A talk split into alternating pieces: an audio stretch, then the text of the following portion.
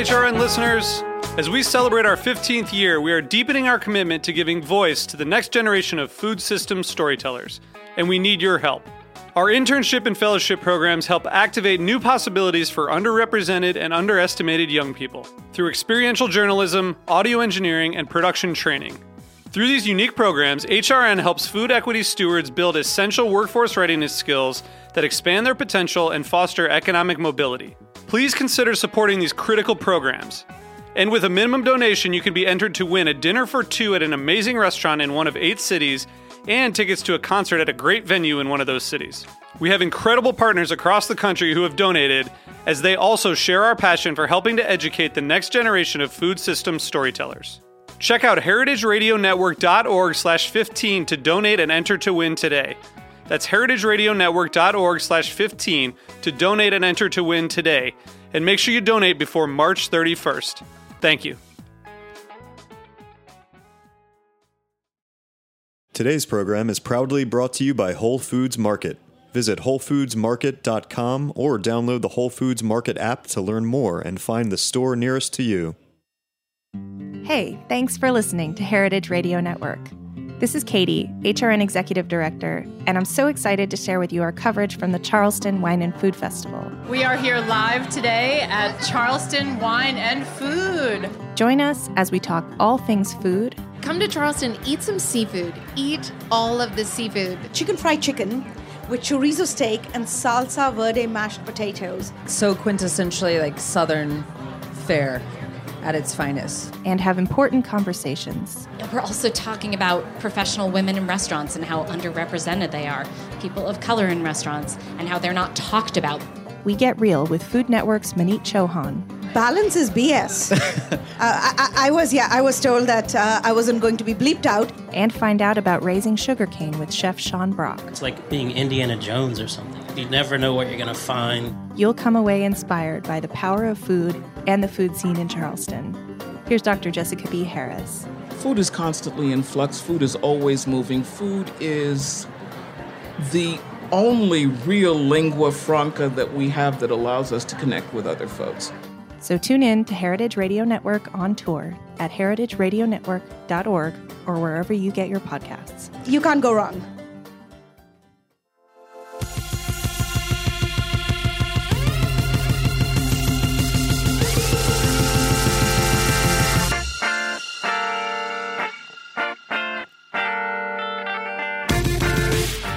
Hey, and welcome to the Food Seen on heritageradionetwork.org. I'm your host, Michael Harlan Turkel, here today with John Tebeau, who authored and illustrated a book called Bars, Taverns, and Dives New Yorkers Love.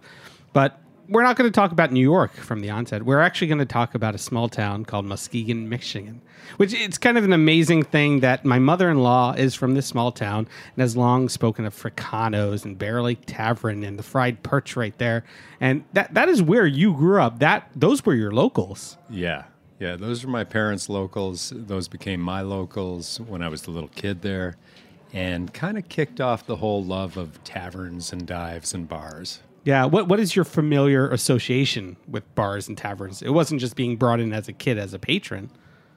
Well, it, it, it kind of ran in my family, actually. My, my grandpa grew up in Detroit or came of age in Detroit and opened a couple of uh, speakeasies there and did all right for himself until about 1933. And then he, he skedaddled over to the west side of the state to Grand Rapids, and then my dad opened a couple of uh, places in Muskegon, uh, a restaurant and a saloon. And so I think it was just sort of normal for our family's DNA to to enjoy these kinds of places. And my parents started taking us out when we were little. It was Yeah. just what we did. What were those places called in Bear Lake or, or in Muskegon? Uh, the, the particular restaurants Yeah. and, and places. Well, there was the Bear Lake Tavern, which we called the BLT or the Blit. Yeah. and then there was uh, the White Kitchen. Aaron's White Kitchen was sort of a just a, a. It was like the restaurant at a bowling alley, but there was no bowling alley. And Fricano's was a great pizzeria in nearby Grand Haven that had uh, just good bar pizza and uh, a big old bar. And had that great old tavern vibe to it. And those were those were uh, three of the big ones that we would go to. Yeah, I mean, without using those names and talking about specific bars, what what makes those types of places so special? Oh, they were really welcoming. Everybody could go there. As a kid, uh, they were family places, so I was welcome, as were my parents and we would see their friends there with their kids, and we'd see old people, young people. Uh, it was kind of a open arms sort of place, and that those are the kind of places I grew up with, and I love that. I love the the take all comers kind of place, and it was an extension of the, the neighborhood really or the town you'd, you'd see people you knew there and it was it was sort of like going to the beach or going to the state park. You, you just see people there.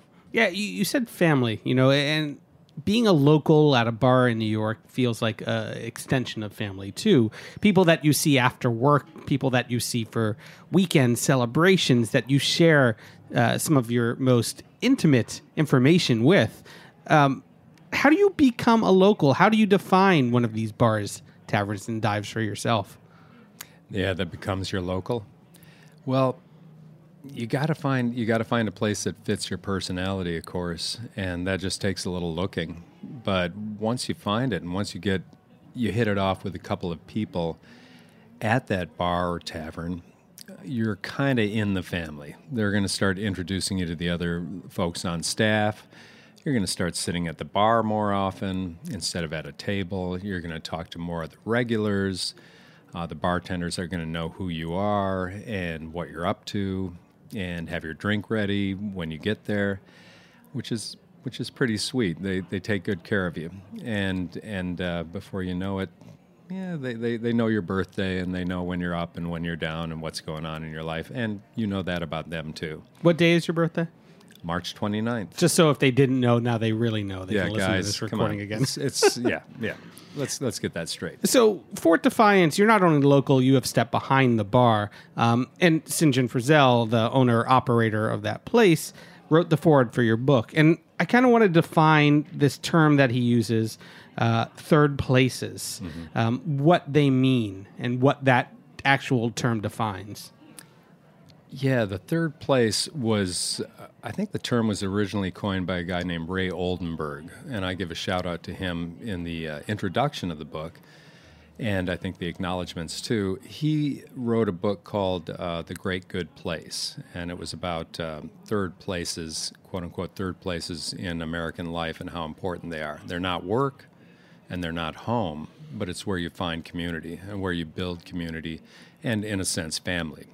And it could be a bar, it could be a restaurant, it could be a bowling alley, it could be a church, but it's the kind of places that you find when you need. Uh, uh, it's, like Cheers. It's the kind of place where everybody knows your name and and you you can be yourself. You don't have to be the way you are with your family or your or or at the office, for instance. And uh, that that's one of the things that kind of defines the places that I put in the book. They're not the right place for everybody. They're not everybody's third place, but there's somebody's third place. Every one of the places I mentioned in the book, uh, it's, it's a place where you can uh, you can let your hair down and and be yourself. Yeah, see, mine is Angry Wade's at the corner of Smith and Butler. yeah. For many, many reasons. It's three quarter a block from my house. I watch my Red Sox. I watch my U of M football, and the free popcorn is spectacular. What is yours? Because I know you've not moved, but your local has. Because when you first came to the hood, it was It, it was uh, Pete's Waterfront Ale House, and that was our local tavern, and our local dive was Last Exit on Atlantic Avenue, and neither one is there now.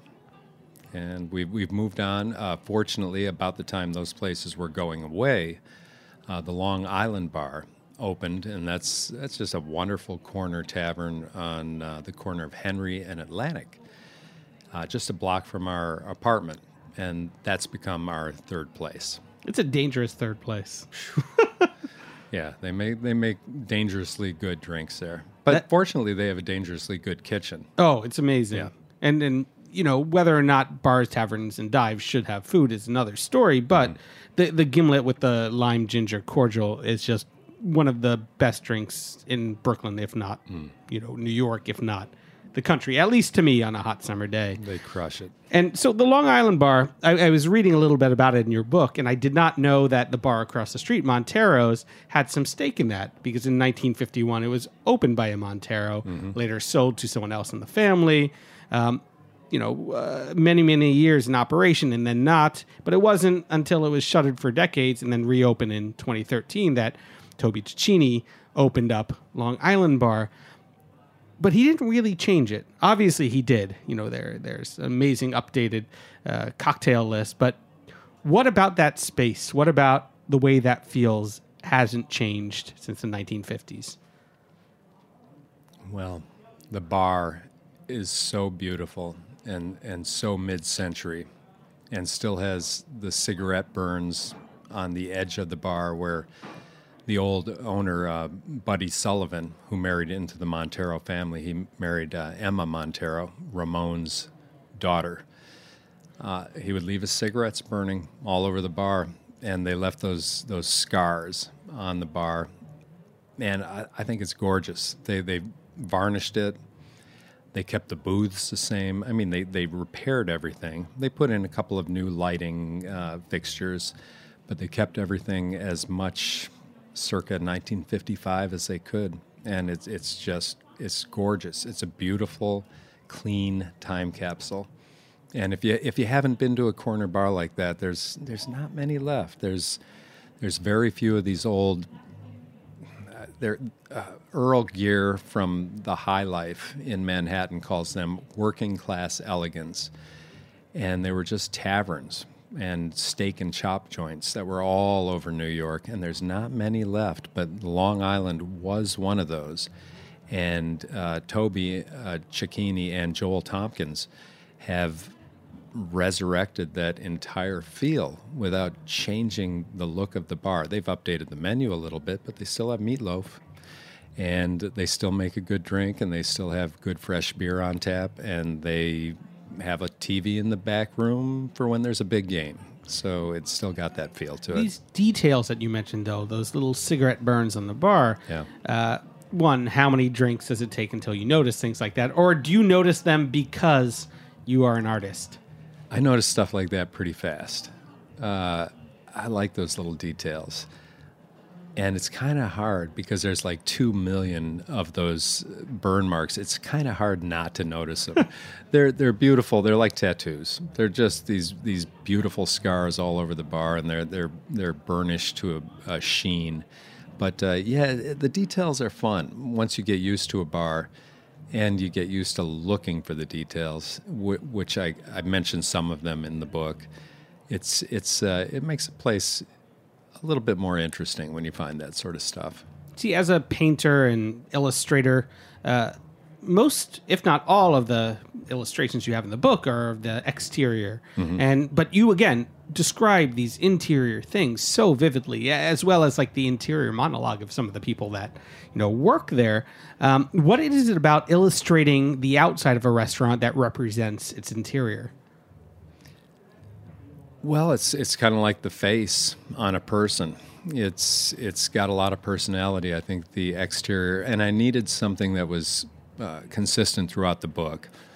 And I, I had started drawing exteriors of buildings uh, inspired by a couple of other artists, uh, specifically um, James Michalopoulos in New Orleans, and Paul Madonna in San Francisco. I just loved their drawings of exteriors, and they, they rarely drew people in them. They just they loved the buildings, and I love places. So I would I would just concentrate on the exteriors. I, you know, maybe I'll do another book sometime with the interiors, but that's those details are, are pretty well covered with words. The exterior is a nice, good overview. The face, the face of the place. Yeah, I feel like you have to get inside too. You have to get past the doors and interact with the bartender to really get to know a place. The allure is obviously the outside. With Long Island Bar, it's you know uh, serif script and it, it's it's neon lights. But to get to the heart of it, you have to sidle up to the bar. Yeah, seriously, you have to get to the bar, at the bar. Um, Oldenburg, the guy who wrote The Great Good Place, specifically mentioned uh, he wrote a little blurb for my book that I think is on Amazon or something like that. And he said the best place to be at the bar is at the bar. And, and he's a strong proponent, as am I, of sitting at the bar because that's where you get the best conversations. You can sit at a table with your friends and you're going to have great conversations, but you're not going to meet new people. You'll meet the waiter or the waitress, I guess. But if you're at the bar and you have this almost like a concierge in front of you, the, the bartender, maybe they're introducing you to new people that are sitting at the bar. Maybe you're just chit chatting with people on both sides of you, but you're going to get a lot more personality of the bar sitting at the bar. Well, we're going to take a quick break and come back and talk about many of the seats you can have at the bar and the discussions there with. You've been listening to the Food Seen on heritageradionetwork.org. I'm your host, Michael Harlan Turkel. We'll be right back.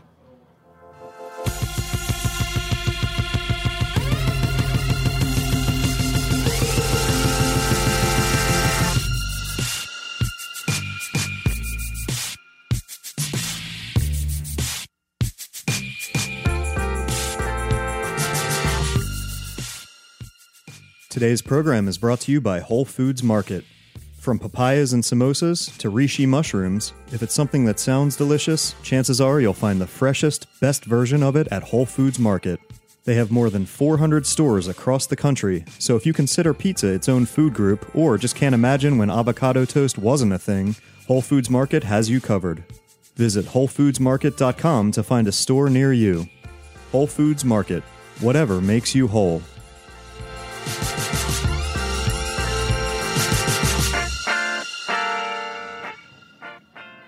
Hey, and welcome back to the Food Seen on heritageradionetwork.org. I'm your host, Michael Harlan Turkel, with John Tebeau, author, illustrator of Bars, Taverns, and Dives New Yorkers Love. But it's not just about being a New Yorker and hitting these places up. There are bars, taverns, and dives throughout the whole country. But we're going to start going through some of our favorites. And number one in the book, I love that you lead with Atlantic Chip Shop because for a modest price, the kitchen will deep fry anything. Uh, it has the most wonderful lady bartenders, and you know that's something that you don't see as often as as you know. I appreciate that conversation because it's both nurturing. It's it's you know it, it's it's unparalleled. Oh, yeah, I, I love it. I love it. My wife's uh, mom and aunts were all bartenders, and and strong women, and smart and tough, and and they were the kind of people that could really run a place with an iron hand, and that that's what uh, Chris Sell does at Atlantic Chip Shop. He loves the fact that he's got these uh, female bartenders that quote unquote keep the crowd in line, and. Uh, I'd, I'd, love to see more more lady bartenders around uh, New York. I mean, there's some great places that do like Clover Club and and uh, of course the Atlantic Chip Shop. Those are just a couple in my neighborhood. But uh, yeah, it gives the place a different flavor. So, where is George's seat? In uh, Atlantic Chip Shop. Oh, oh, George. Uh, George might be. I think you might be thinking of um, uh, Adobe Blues. Oh yes, yeah, the corner, the corner spot. Yeah, George's uh, George's seat. Uh, Adobe Blues is a is kind of a, a Mexican restaurant slash cantina beer bar in uh, Staten Island, and we could go off on Staten Island because people don't know enough about it, and it's it's got great places. But one of the it's a very very local bar. I call them hyper local bars. And there's a dude named George that has a seat near the door at the uh, far end of the bar, what I call the the bottom of the L, where the long end of the bar curves and then turns toward the wall.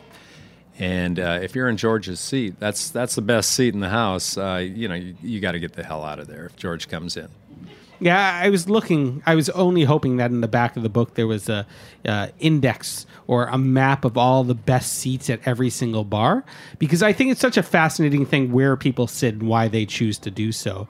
And you can see physical, you know, uh, physical things. Maybe the bar is worn down a little bit more on one side because of where they're leaning or what they've been, you know, rubbing with their dish rag for ages. But th- there are best seats in every bar. Mm-hmm. Yeah, yeah, and and quite often it is the seat at the the the end of the L. If if you have the letter L, either as it is or a reverse image of it, depending on whether it's on the left or right side of the bar, it's the one next to the wall.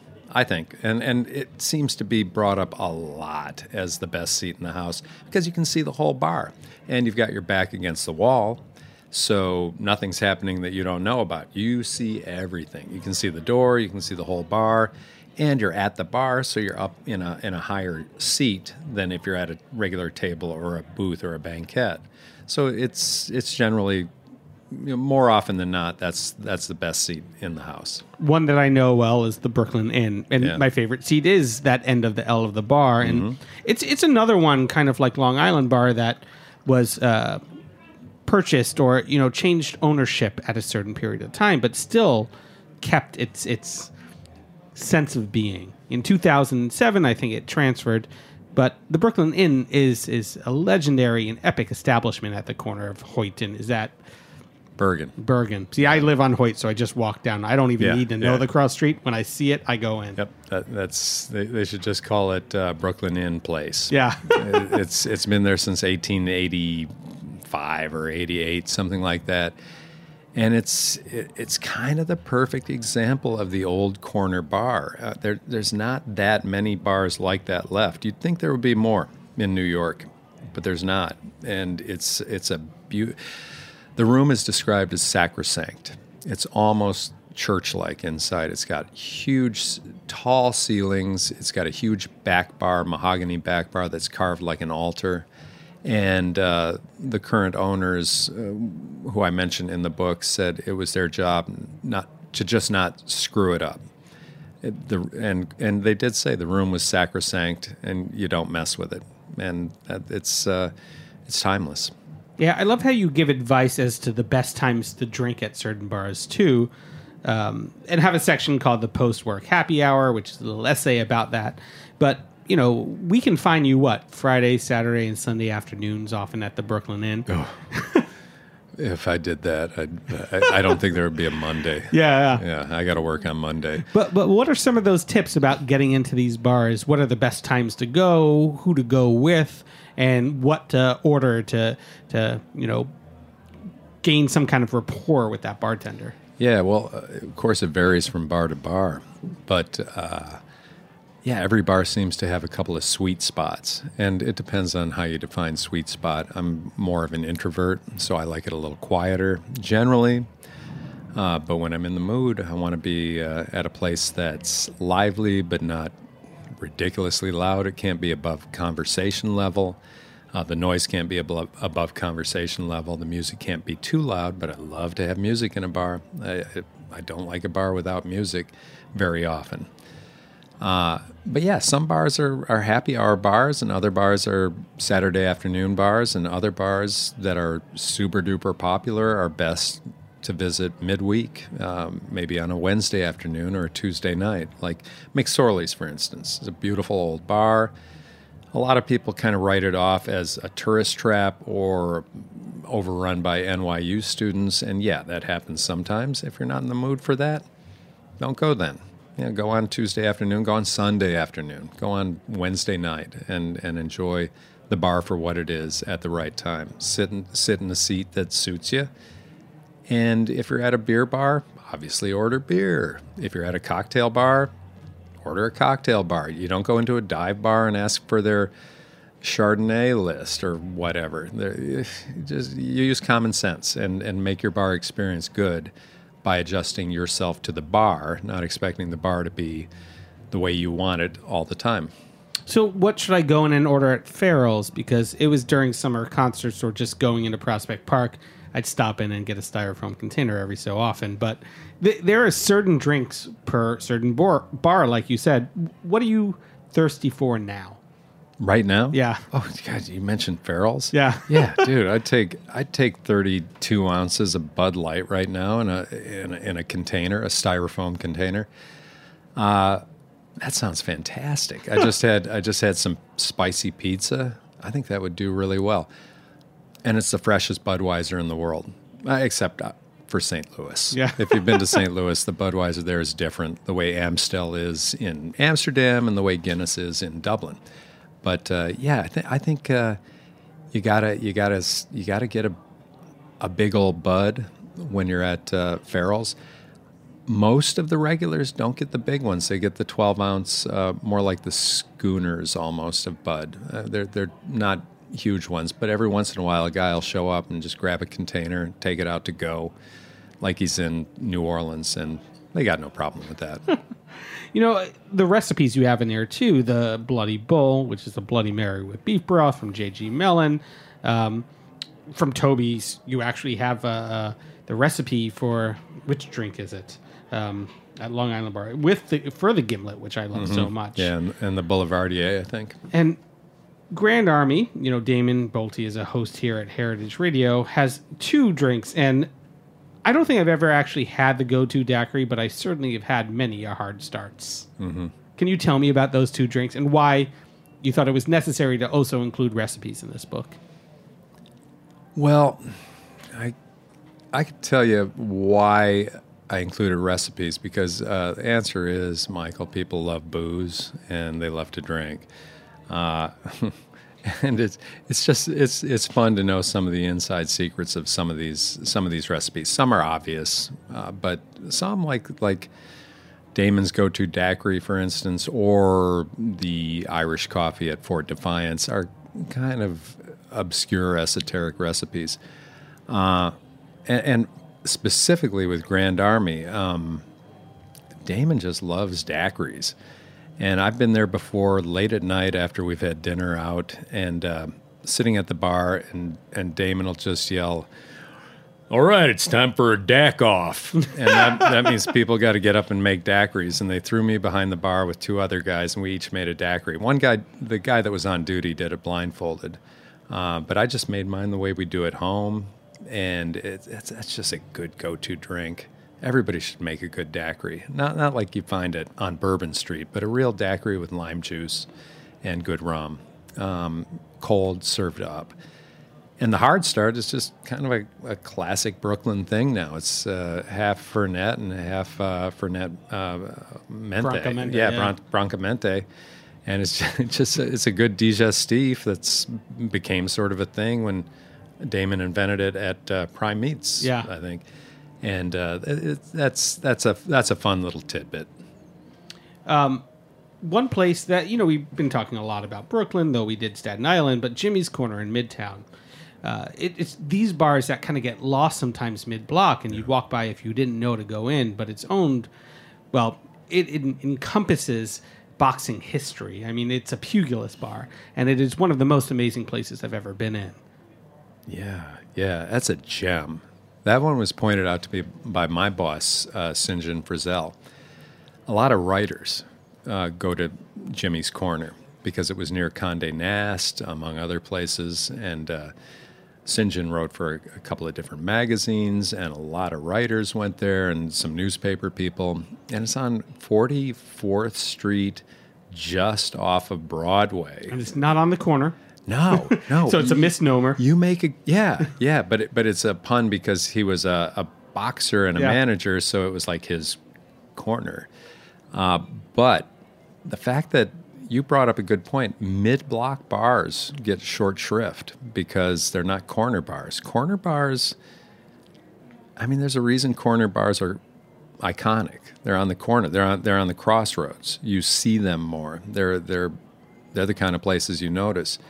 But when you find a place like Jimmy's that's mid block, especially in Midtown or really Times Square, that's that's a treat. And that place is it's been around. It's been a bar forever. It's been Jimmy's Corner since I think it was seventy one or two, something like that, when when Jimmy took over the bar. And uh, that's the kind of place you got to you, you've got to patronize these places. Uh, they're they're gems. You know, it's funny. I'm picturing it in my head, and I'm not 100% sure, but I think it is. Is Sunny's a corner bar? No, no, Sunny's isn't a corner bar. But it's wild. Sunny's in Red Hook is is there. There is one other bar mentioned after it, but I thought you ended your book on Sunny's because it is such a good end cap, and I thought it was at the corner because it feels like it's at the corner of the earth. yeah. Yeah, it's sort of the edge of the earth. I think it was uh, Tim Sultan, who was a uh, bartender there for a while. Uh, he wrote a book in 2016, I guess it came out, called, um, well, it was, it was Sunny's Nights, uh, stories from a bar at the end of the earth, something like that. And it, it sure does feel like it sometimes when you're there in Red Hook, in the far end of Brooklyn, right up against the water. You're only a block off the water uh, you do feel like you're you're if you're not at a corner bar, you're in the corner of New York. Yeah, and the hot buttered rum there during the winters are great, and the liveliness because it used to be kind of a nautical marine. You know, you have a lot of stevedores over in that Sure. area. Um, it just always feels open and airy and welcoming and warm. I mean, it, Mhm. it encapsulates what I think a perfect bar should be. Yeah, it's got a good vibe. It's there, there's a lot going on in that building. There's a there's a lot of there's a lot of energy in there, and and a lot of it's really really good lately. But because of the music they have, I mean, I'm sure it was, you know, when it was rough, there were other things going on 50 years ago. But the music that they have going on there, it, it, it it's it's the heart of that place. And when you're there, all right, perfect example of a place that it depends on what time of week or day you go there. Midweek, I go there Tuesday after uh, afternoon or Wednesday or Thursday after I finish a shift at Fort Defiance at five in the afternoon. It's a perfect local bar. There's nobody there but a few locals. The music is perfect, and you're um, you're in a magical place where the light is glowing right straight through the bar, almost like Stonehenge. Certain times of the year and, and day, the sun will set over the harbor and shoot straight into Sunny's all the way to the back. So although it's not a corner bar, you get really good light there, and that's that's a special time to be there. And Smokey Hormel on Wednesday nights, one of the best blues jams in the city. There's so much good music there. So, being an illustrator and having drawn all these facades, if you were to ever open up your own bar, what would you make it look like? No, that's a that's a really good question. Um, corner bar, big windows up front, a lot of natural light. I, would probably want it to face one one window to at least face south or west. Have to be mahogany. There would have to be mahogany. I would want a wood topped bar.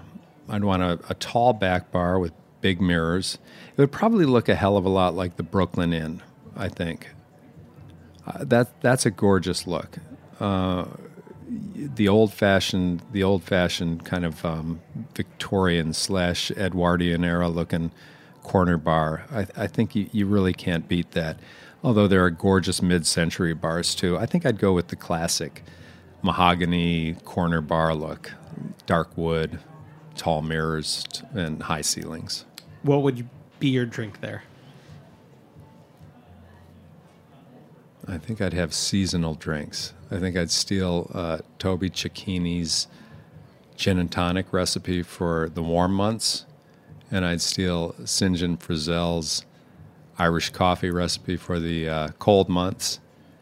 And then I think we'd always have uh, a go-to daiquiri like Damon. Those, and then the beer on tap would be kind of important too. I think I'd have uh, a Founders and uh, an other half, and then a super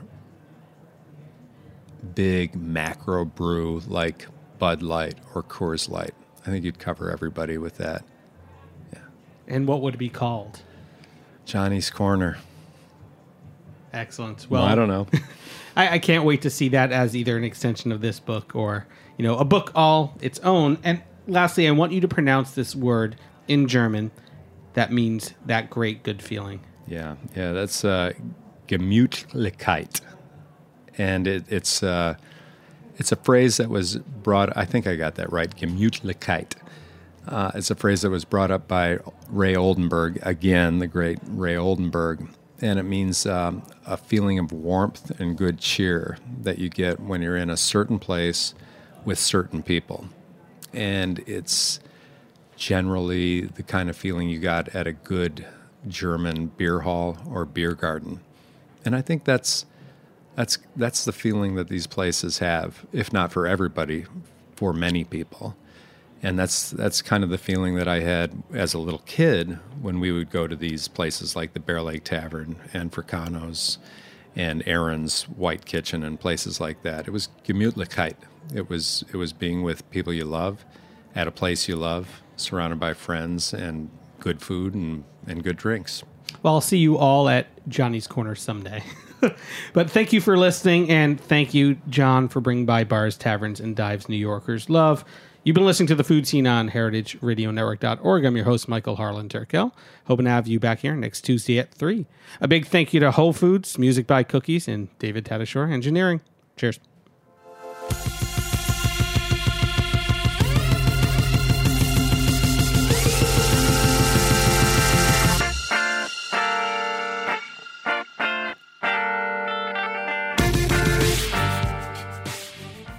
For listening to Heritage Radio Network, food radio supported by you.